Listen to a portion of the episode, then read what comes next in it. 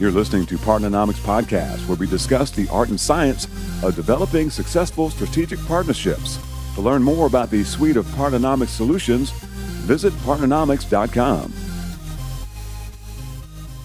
Well, today we are joined by Mr. Bernie Brenner. We'll get a chance to talk to Bernie again. Man, it's always fun. I feel like I could talk to Bernie for days and days about this whole world of partnering. But Bernie, thanks so much for your time again. It's good to catch up with you. And I definitely want to catch up on Rollick and see what you've been up to lately.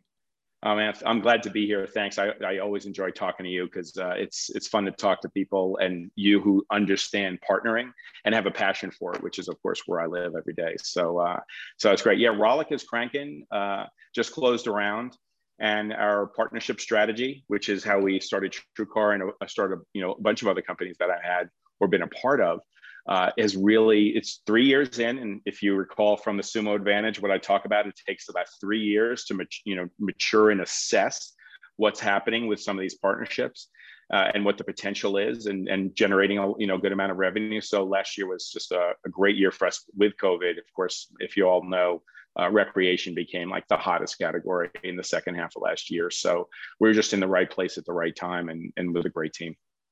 Yeah, man, we'd purchased. Well, I think I even reached out to you using the Rollick platform, which was really cool to see that up here in Kansas City, a lot of the dealerships up here.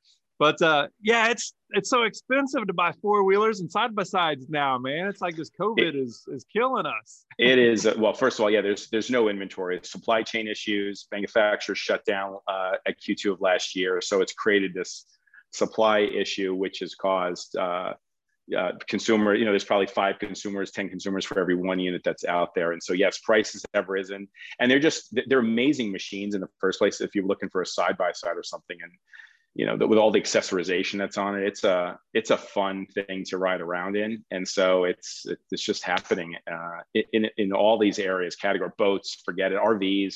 I mean, there's plenty of orders for the next year and a half to 2 years. It's crazy what's going on right now. So all good. Love being here in Austin, Texas. I'm supporting a couple of Austin companies, Capital Factory, which I always push. And any entrepreneur who's coming into Austin should definitely check out Capital Factory. And then my man, Phillip Rather, has a pack supply company. Great. He sent me a box of jerky, man. I just got it. And the reason why I'm wearing this hat, I'm just wearing Austin today, is he's got a great mission about mental health and supporting that in a big way. And he's just phenomenal. So things are great in the business. Things are great in Austin. You may have been, reading and hearing about how a lot of companies are moving here, and the boom is, going to continue to happen for a while now. So it's fun to be here with this much energy, and Rollick is just slotting right into that. So partly we're riding that wave, which is really great for us. Yeah. So, Bernie, if you wouldn't mind, I'd love for you to give us a quick recap for those that might not be familiar with what Rollick is. And as you mentioned, you're one of the founders of TrueCar, helped build that, ran all the partnership, teams for Rollick for TrueCar, to build that into just the beast that it is now. My wife is using that platform to yet buy another new car. And then also you wrote an insanely awesome book, The Sumo Advantage. Absolutely love it. Recommend it to everybody that we work with.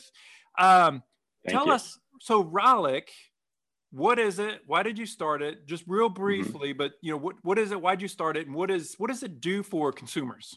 Yeah. So look, when we started TrueCar, the mission was around creating a better experience. And we started with partnership strategy with USAA and American Express and all the others, and close to 500 different organizations that drove traffic because we had this great value prop.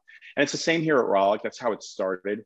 When you look at the transactions that are happening in power sports, RV, marine, it's still the same thing. The dealers need help. The dealers want to do better. There needs to be some enabling, and there needs to be some education and price clarity that also helps bring consumers in. So in the end of the day, if a consumer wants to buy one of these products, or you're a member of Sam's Club or the AAA and Allstate and Progressive, we have these private label platforms for you all. And you can go to those platforms. You can go to gorollick.com, and you'll find these products, and you'll find dealers that understand who you are and want to provide a great service to you as well as a great price. But it's about experience. It's about understanding, more personalization around who I am as a customer, as a buyer, and how you bring that customer in to a dealership with that personalization. I'm not just a number. I'm an individual and you understand me. I want you to understand me so that I feel better about making that transaction.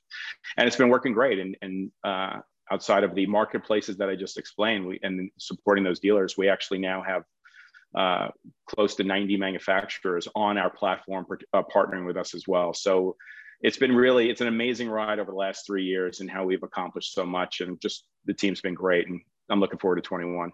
Well, listen, man, I can't wait to have this conversation with you. It might take you 5 or 6 years down the road, but I want to be talking about Rollick being the billion-dollar buying platform. So that'll be an awesome conversation.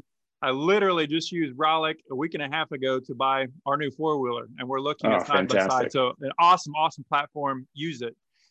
So Bernie, I want to lift the hood and really dig into into partnership best practices and talk about these pieces and the framework that we have. I really want to drill into what we call the 5-phase partnering process and step through a couple of those components. But what we call phase 1, right? It's the strategy side of it. Now, I'd like for you to kind of give us a lens into some of the businesses that you've had in the past, but from a strategy perspective, and we share, you got to get clear internally within your own company of what it is that you're trying to do, define what success looks like, get really clear internally before you pick up the phone and start going externally. Talk to us a little bit, I mean, from a CEO's perspective and somebody that's led a lot of partnering teams, from a strategy perspective of how we're going to launch with a partnering program, what should we be thinking about? Yeah, this is such a great question. Of course, I live partner and just breathe it and get it, and I get a lot of energy from it. Partner is strategy. It is not sales. Like we talk about that in the book. And this is very important for anyone who is starting a partner initiative, a BD initiative, that it's very, very different from sales.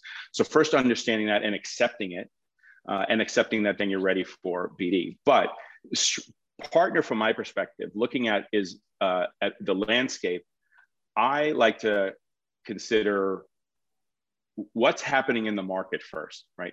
Who are the players? Who has momentum, leverage, assets, and then determine if you're competing with them, well, how do you leverage the rest of the market in order to make you bigger if you're an early stage company, or at minimum to change the dynamics in the space, right? Because everyone is competing, either directly or indirectly in some ways. And then there's plenty of partners out there as well. And you may have a common competitor, or it just makes sense because that the two companies can evolve much faster with through a partnership strategy. So I first look and say, how can I be bigger? This is the point of the Sumo Advantages as an entrepreneur. Which Sumo can you partner with, right? Not a whale that you're going to close a big sale on, but truly someone who can get in the ring with you and compete and understands rules of engagement, which is Sumo.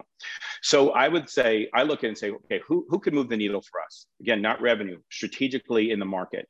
Who's changing that dynamic where the competitor has to go, huh? But also the clients that you're going after, the customers that you're going after say, wow, I want to get involved with that. That's new, that's fresh, that's interesting. Let me see what happens there. So as an example, when we came to market on Rollick, we had Sam's Club as a big partner of ours. So now when we're talking to dealerships, again, it's just like TrueCar. It's not talking about, oh, our regular customer portal, and then you have to deal with quality and traffic, but you're saying you want to be part of the Sam's Club recreation buying program. And at a minimum, in this case, dealers were our customers. They say, let me learn more about that. That's really interesting. What does that mean?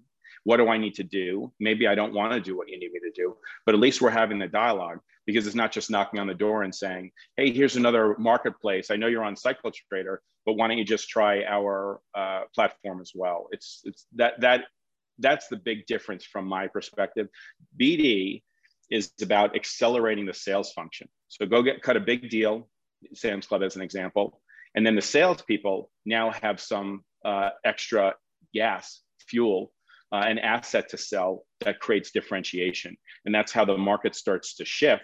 And then you get more and more and more. And it's all about figuring out how strategically to attack the problem and create momentum on your side. So Bernie, I'd like for you to kind of talk to the CEO that's sitting out there that's saying, today we have a direct sales force. I'm interested in leveraging this sales partnership approach. Channel means so much more, so much wider than the traditional old just sales approach. But what kind of advice would you give to that CEO that's thinking about doing this partnering lane to get sales? And then also, what kind of expectations would you give him or her around the time, the resources that it takes to stand up an organization that sells through partnerships? Yeah, well, you hit the biggest issue right there for the entrepreneur or the CEO that wants to is thinking about a partner strategy. This is a long-term commitment. And I've advised a bunch of CEOs over the years. I love helping CEOs, entrepreneurs that think it's a responsibility to give back and help as much as possible. And a lot of them just can't embrace what is required to do that, right? Because they're still thinking sales in their mind. So first of all, there's no ROI in the first year. Let's just assume that is the case. You could get it, and that would be wonderful. And in times you can get it, but just don't assume that's going to be there. Because if you assume that, you're going to put pressure on the effort to deliver within a quarter, like a salesperson does. Like you have a sales organization. This is what we need this quarter, right? Month, quarter, year. And that's not going to apply here. What do we want to accomplish in a year, which would be more strategic, and certain deals that you'd like to get or momentum you'd like to get in that area. But still, when the deal is done, it does not translate into revenue, right? All the revenue comes afterwards. That's what true partnership is. So the expectation has to be, all right, I'm committing to this and I'm committing resources to this, and I'm going to let this go for at least a year. And that year is also, and you've hired the right person. And so you have to consider who you're hiring, and it's not a salesperson, right? Just like in managing the partner is not an account manager. They're very good at what they do, which is sales. And unless they understand the difference between sales and BD, have a compensation structure that's different than sales, they're not going to perform the way we all would want them to on a partner strategy. So there's a whole bunch of things that go in, starting with I'm committed, then there's resources, then who is on that team driving it, and then who you're hiring to support it. And then it can go from there. But it's safe to say that this is a one-year effort with the right team. And then you can assess, okay, where are we at? Are we successful or not? Are we making progress? Are we not? And then maybe you don't go after. But anyone who thinks they're going to do it in a quarter is just wasting time. Yeah. Bernie, talk to us about, so you're CEO of Rollick, you have teams, you have individuals that help out in this partnering lane specifically. So we're excluding any kind of direct stuff, but in this partnering lane specifically, talk about the importance of, from maybe even the board, the investors, you, the CEO, all the way down to your partnering team leaders, those directors, and then even the individual contributors that are running partnerships. Talk about the importance of needing to get alignment, clarity on this strategy, and really getting in sync before we step outside of our doors to start to recruit partners. Yeah. So after what we talked about, which is commitment from the organization, resources, and then the right team, they're the executives that need to, everyone senior in the team needs to understand what's going on. But since this is so long-term view, right, if nothing's going to close in the next year, 6 months to a year, let's say, then certain people just don't need to be distracted by this at this stage, right? There's just no reason to pull them in because there's nothing to do. But when there is something to do, then you have to start bringing in the right people. So depending on what it is there integration where you need product, right? You need engineers or something like that. Is it marketing side that needs to get in? But that's really post deal execution. So what I think about is at the point where the sort of sumos at the table, right? They're liking what they're hearing. The BD people have worked out a construct around terms, and you're at the point where you're not moving to agreement, but the partner is getting the team involved, and now we are getting the team involved, right? That is necessary. And so then who on the team is based on what the priorities are and what the necessary components are to successfully execute on that deal, right? And so you want to make sure that everyone is aligned. And most importantly, you want to make sure that the relationships are starting to be established prior to even a deal being closed, because you want to, once the deal closed, then the work starts. So if everyone is already has some sort of familiarity with each other and some relationship and dialogue, then it's much easier to start moving faster versus let's have an intro call afterwards. So I like doing it that way. But it depends on what needs to happen will define which departments, but in every case, you're going to have finance because there's billing components to it. You're going to have legal, of course. You're probably going to have sales or engineer or product, depending on what responsibilities each company has. But there's alignment around how you're aligning with your partner, right? And getting everything in line to what responsibilities of each, what does that mean? And then now you're bringing your resources who are really taking over, right? As the hunter, we don't do anything. I mean, it's not that we don't do anything after the deal. As I said, the work really happens after the deal. We're maintaining relationships, but then it's part of the team to bring them in, and they're going to execute. And that's really, really important. So you absolutely want to bring them in at the right time, not too early, but you don't want to bring them in too late, because especially depending on the size of the company, that could be really problematic. Early stage, we're all wearing multiple hats. And so everyone jumps in, jumps out, whatever, and no one's going to get annoyed that they were brought in a little too late because we're all dividing and conquering. So a lot of companies that we work with, I would say, typically 90% of them, they traditionally start out with their direct sales team, and then they grow into over the course of years to leverage the power of partnership to sell through partners. And I think, some of your approach has been a little bit different, even where you start with a partnering or only kind of do the partnering lane. But we always talk so much about partnering being a culture of the company, and it needs to be a culture of the company. And I'm envious of your employees, because you're a partnering guy. And so the culture is a piece of that. There's a lot of times we run into CEOs and business executives where they're more transactional, they're more sales driven, and they don't really understand that partnering side. And even the time it takes, the resources it takes, how partnering is different than sales, which is something that you just pointed out. But partnering truly is cultural, is it not? It definitely is. Everyone has to get behind it, because the question is always, is it worth it? Right? Remember, with partners, no money changes hands.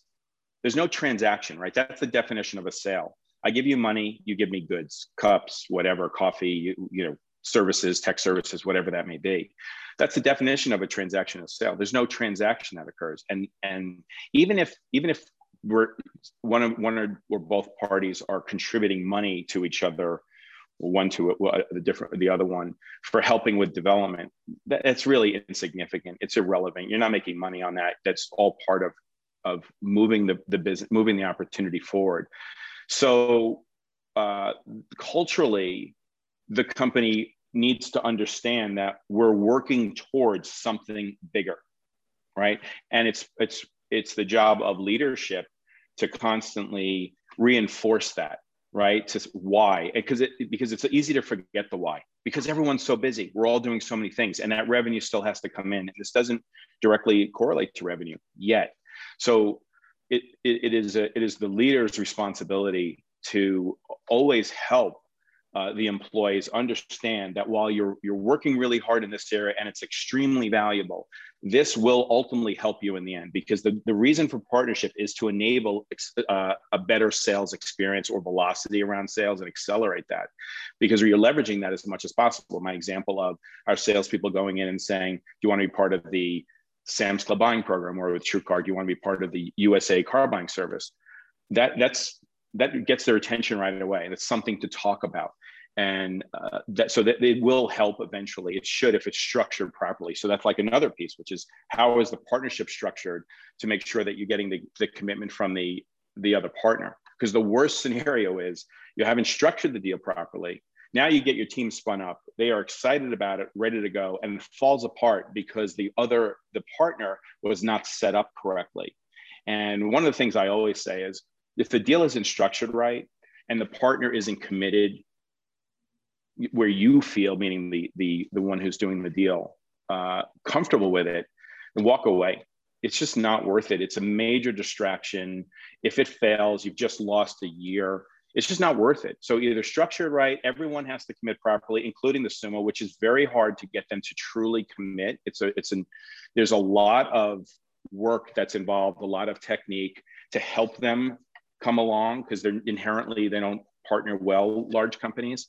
But if it's not structured right, walk away from the deal. I've had to do that multiple times because it's just, it's just not worth the risk for an early stage company to do that. Great segue into the next piece here, and that's phase two, engage. Quality over quantity.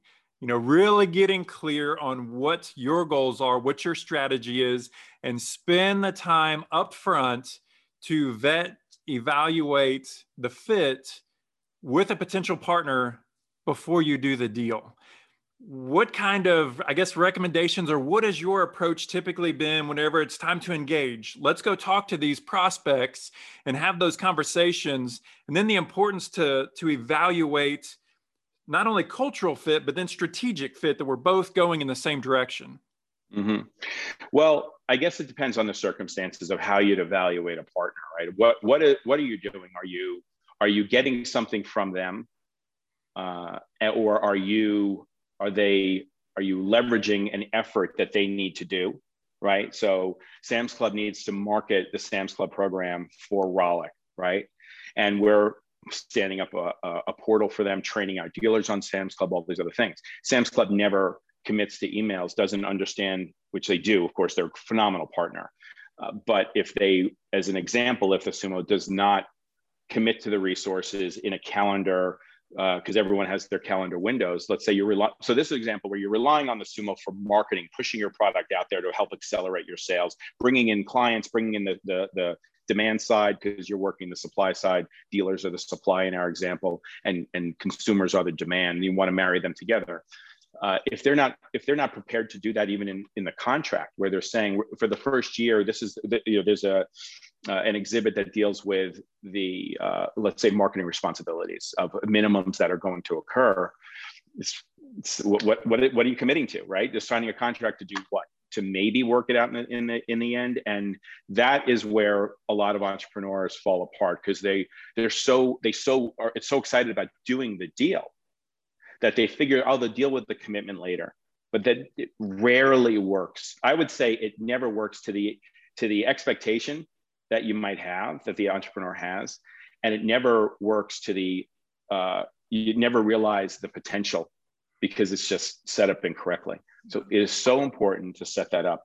So it depends on what you need from them, right? And how you assess that. But it's really about commitment. Whatever they're agreeing to, and whatever you need them to do as part of this partnership, if they're not committing to it and they're saying, well, we'll work it out later, that's a flag for me.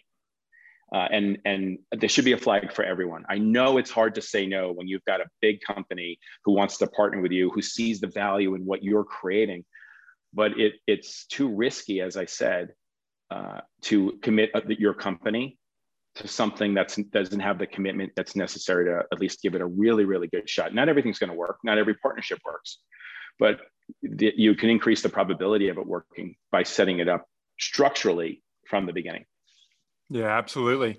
Bernie, one of our favorite topics, I think you and I both, is term sheets and the power that can come from term sheets. And still to this day, literally, I was on a call earlier this morning with a very large company, and they don't use term sheets. Let's talk about term sheets and kind of build it from the bottom up. I mean, what are they, and how do term sheets evolve over the course of engagement with a particular partner, a potential partner? Yeah, this is key to getting the relationship in the place that you want it to be in.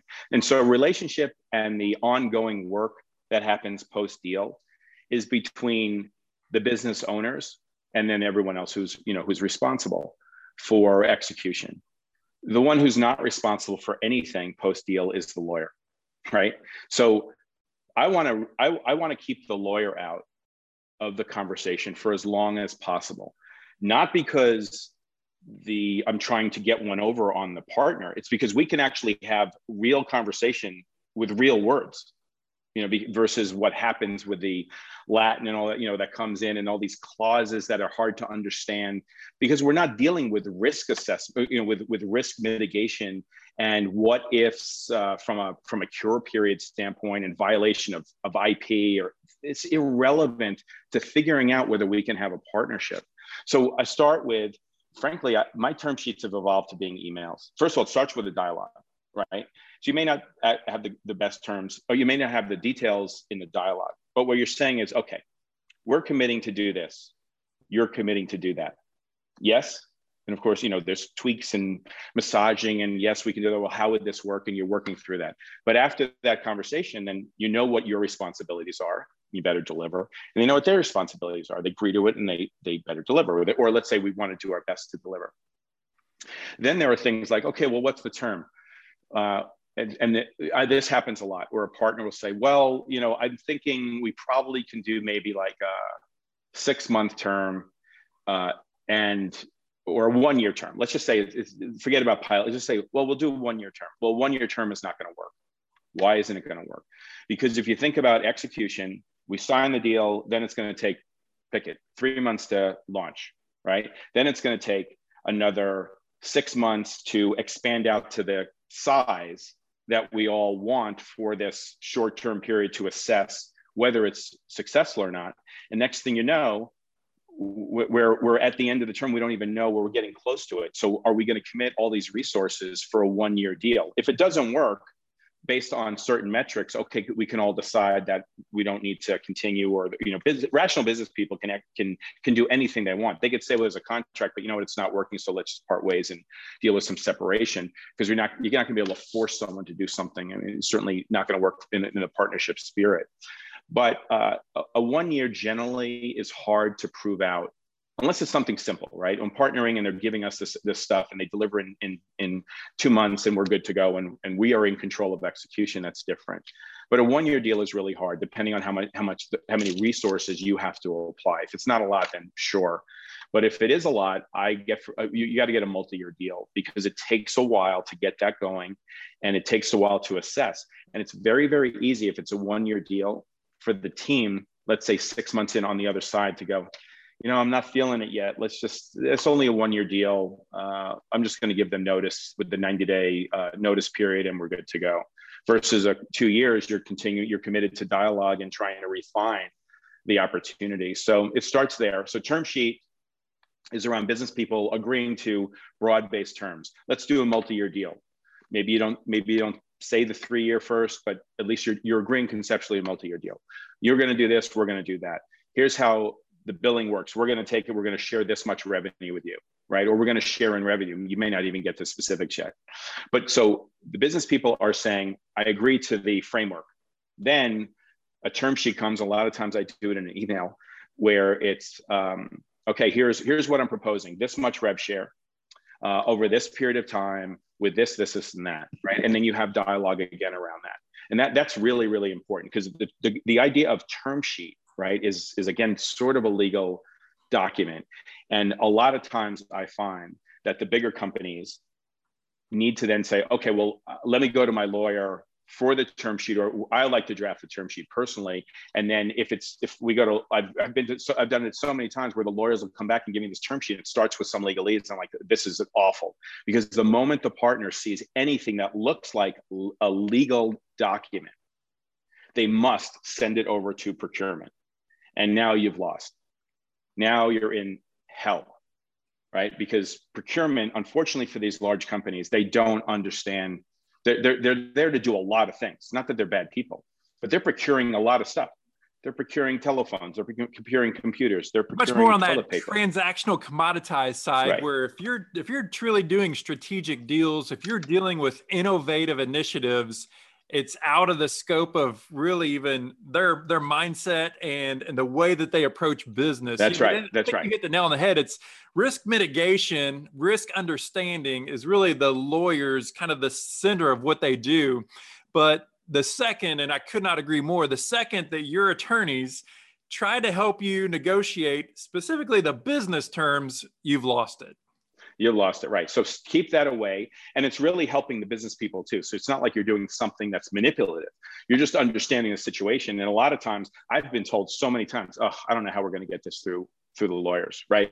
That when they think about just the partnership, I don't know how we're going to get the company to do this, but we ultimately get them there. And you do it by rational discussion, establishing rapport, building trust, because you're really thinking about the long term, right? So it's all term sheet or terms, really, forget the word sheet. Terms need to be worked out with the business people. Once they're done, then it moves to lawyers. Generally speaking, as the smaller company with these, in the way we've partnered, like we're powering the solution. We're providing the auto buying program for TrueCar. We're providing the recreation buying program for Rollick. So our paper, our contract has the structure of the obligations and SLAs and everything else around that. So we send it over and then procurement goes, you have to use our contract. And there's a big fight. And then we wound up using it. Then we wind up using it, always happens. And then they send it over and we redline 80% of the document because, and then they say, well, how'd you redline this? And then you go through each line. Okay, well, tell me how that applies to what we're doing. We're not providing you with any goods. Like, what does this mean? What we have to reship them to you within X amount of days if they don't show up.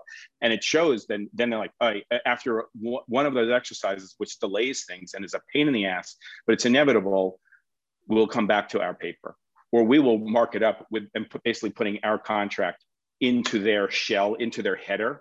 And that's really all that it is. If this says master services agreement, there's a good chance that master services agreement is not going to fit for a strategic deal. A great point. That is exactly the case. So it's somewhat unavoidable, but work through it. To all the entrepreneurs out there, just work through it, and hopefully the business people on the other side understand that. And there's another nuance is some big companies, and I've been through this too, is they, as soon as procurement gets it, the business people are no longer allowed to talk to you. It's like done. And it's the most frustrating thing because most of the time, the procurement person, like you said earlier, does not understand what's going on here, right? They don't. Am I buying more computers? I understand that. It's pretty simple, meaning the procurement. They don't understand this partnership and no goods are changing hands. So what are they really doing here? And so that's a total nightmare when that occurs.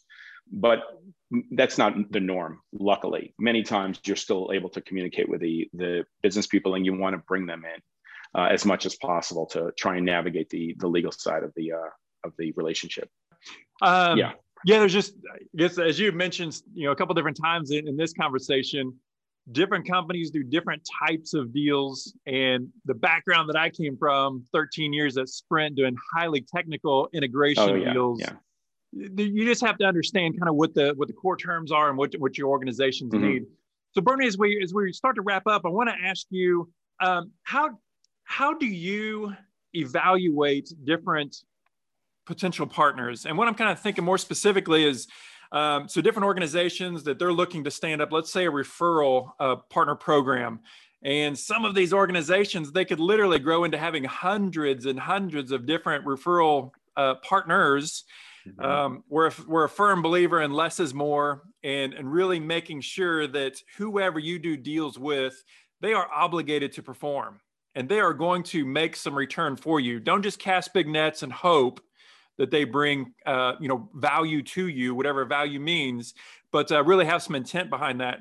What are some structures that you use that you recommend to evaluate potential partners? Because at the end of the day, there's only so many hours and so much resources to manage partners, and we want to manage them well. Oh yeah. So I look at a market and say, because you're right, can you go to everyone? No. Is everyone going to make a difference? No. Right? There's a handful that will, relative to whatever space they're in. So I break it down into like immediate ones that can create a lot of velocity, using your referral concept, right? There's leaders and you sort of inherently know who the leaders are. It's not just size, but it's who's the best at and has a reputation or can show data around that. And then there's the followers, and then there's long tail, right? So long tail just let it go. Like, just don't get distracted at all. The big ones, now you're assessing, well, who's the biggest and who can do it? Hopefully, you know some information already because you've had experience. But if you haven't had any experience, then it's about, you know, understanding, let's say, you know, it's not just size. If someone says, I have 5 million people signed up for my portal, right? The next question is, well, how many are active? How many visit your portal once a month, right? Let's just say that's, and you want referrals, right? So they're coming to your portal and you're going to get referrals from there. Them saying 5 million or 10 million is meaningless, right? How many are active? So if it's 500,000, okay, well, how frequently those 500,000? Because that 500,000, if they're really loyal, I'd love to get access to that. So if they're coming twice a month, 3 times a month, even better. If they come once a quarter, okay. If they come once a month, great. Depending on what the relationship is, they may need to come once a month. And then look at us, well, if they're really invested, meaning that the 500,000, how many times should they in order to really be using this to be considered a power user or not? And so you start breaking it down that way. So you have an idea of your target, then you maybe call the target, you're talking to them and you're just doing some discovery if you don't have experience with them or with companies like them in the, you know, so that's how I look at it. And if it's very long tail, either set up like one of those, you know, commission portals that cuts the checks and everything and does all the reporting and let them sign up through there, and that's fine. But you're not going to spend any time working those smaller deals, because if you do 50 deals, there's 10 that matter. Yeah. Right. And the 50 are important. That's fine. Strategically, it makes sense. Maybe, and 50 is a lot actually, but let's say you do 20, there's 5 that matter, right? You want all 20 because you want to make sure you have them versus someone else having them, right? Your competitor. But really it's the 5 that matter. And you'll learn that over time, but you got to start with, it's not just the size, it's engagement. And what's the trust level, if you can measure that, influence level, those types of things, open rate on emails. Like, these are all these questions you can ask for you to assess. Because everyone's going to posture around how they're bigger than they are, right? Because in the middle of negotiations, you want a better deal. Maybe you want a better rev share. Maybe you want more money for doing this or whatever. And so there's questions to ask to then draw out really what the size is. So that's how I approach it. But I leave long tail for a long time away. Kind of doing your homework on the front end to determine what is the profile almost of who are 5 out of 20 rock stars will be, and try to go after the rock stars. Mm-hmm. You know, that Pareto principle, 80-20, will attempt to only do deals with the 20% because the long tail is just going to waste your time. And there's a cost to having partners.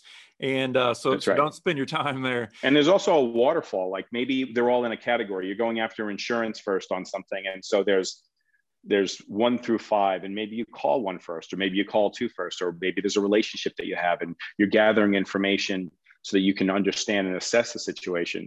And then then you start to build off of that, right? And because you're learning more each time and learning the right questions to ask to assess for the next one. So really, when you're calling out and you're reaching out to see if somebody's interested, you're also doing sometimes a lot of discovery on your own. We don't have to know everything when we go in. We just have to have the idea that I think we can work well together, and here's my thought on that. And then they may contribute, they may not, right? But as I say in the Sumo Advantage, it's focused on not getting a no. It's not about getting a yes. You're not going to get a yes in this phase, but you want to make sure that you don't get a no. And so you have to position things in the right way, use the right words to make sure that it's not a, nah, I don't like that. I don't want to do that. There's no reason to do that. Move on. So that's how you navigate those types of things. So Bernie, last question for you on the big topic of negotiating and how we negotiate deals. I'd like to have you just talk about, how do we negotiate these BD, these partnering deals, and what does that approach look like, or what should it look like relative to our brothers and sisters over in, let's say, a supply chain management, a procurement that's more, you know, kind of transactional in nature? How should we approach negotiating? And, you know, so many times we talk, you know, think about it being contentious and these, you know, dark rooms with bright lights. What is the approach that you have taken throughout your career and that you impress upon your team as they do the negotiations? Yeah, sure. Well, first thing is, if this is a true partnership and a multi-year deal, the one thing we always have to keep in mind is that you're going to be working with this individual and this company for a long time, and they're your champion as much as the individual that you're negotiating with. So if you know more information and maybe you can take advantage of a term, I don't think that's a good thing to do, because it's going to come out later. And the trust that you just built, we talked about trust, is now going to get eroded when they find out 6 months from now that you took advantage of them in one way. So that's one thing. But that doesn't mean that you can't have conflict and in some an intense negotiation. But it always has to be respectful, and it's always for the right reason. It's always to get to the great partnership that you want. It's not, again, it's not a sale. Let me get this right now. If someone's negotiating, well, working you on price, well, that's great. That doesn't feel great for them, for the person who's getting work, but that doesn't happen in a partnership. The negotiation is really, could be about rev share, could be about term, could be about responsibility, could be about how you share costs. There's all these things that get involved there, but it's always important to remember, it's a multi-year deal. Therefore, you're trying to set up the right platform that everyone can work on later on. So, but there are times where friction occurs, and it is totally okay, so long as you know whatever you say, you can then go out to lunch with the person afterwards. It's sort of like a thing to keep in the back of your mind. Am I stepping over the line, or am I fighting for what I believe, and what I believe is still in the best interest of my company, but also for the partnership? And that is important. So all added on having intense negotiations when necessary. I don't shy away from conflict at all as it relates to that, because I truly believe I'm doing it for the right reason. And remember, like in any relationship, even with a personal relationship, if there's no communication and there's no conflict around a problem, then there's no communication, and therefore you don't have as tight a relationship. So it really applies here as well. And that's just how I find that to be very successful in building long-term relationships with these people. If you're trying to do some innovative things, that's going to be a paradigm shift. That is the recipe for conflict. And I love what you say is conflict itself is neutral. It's not good nor bad. It's neutral, but is it constructive or destructive?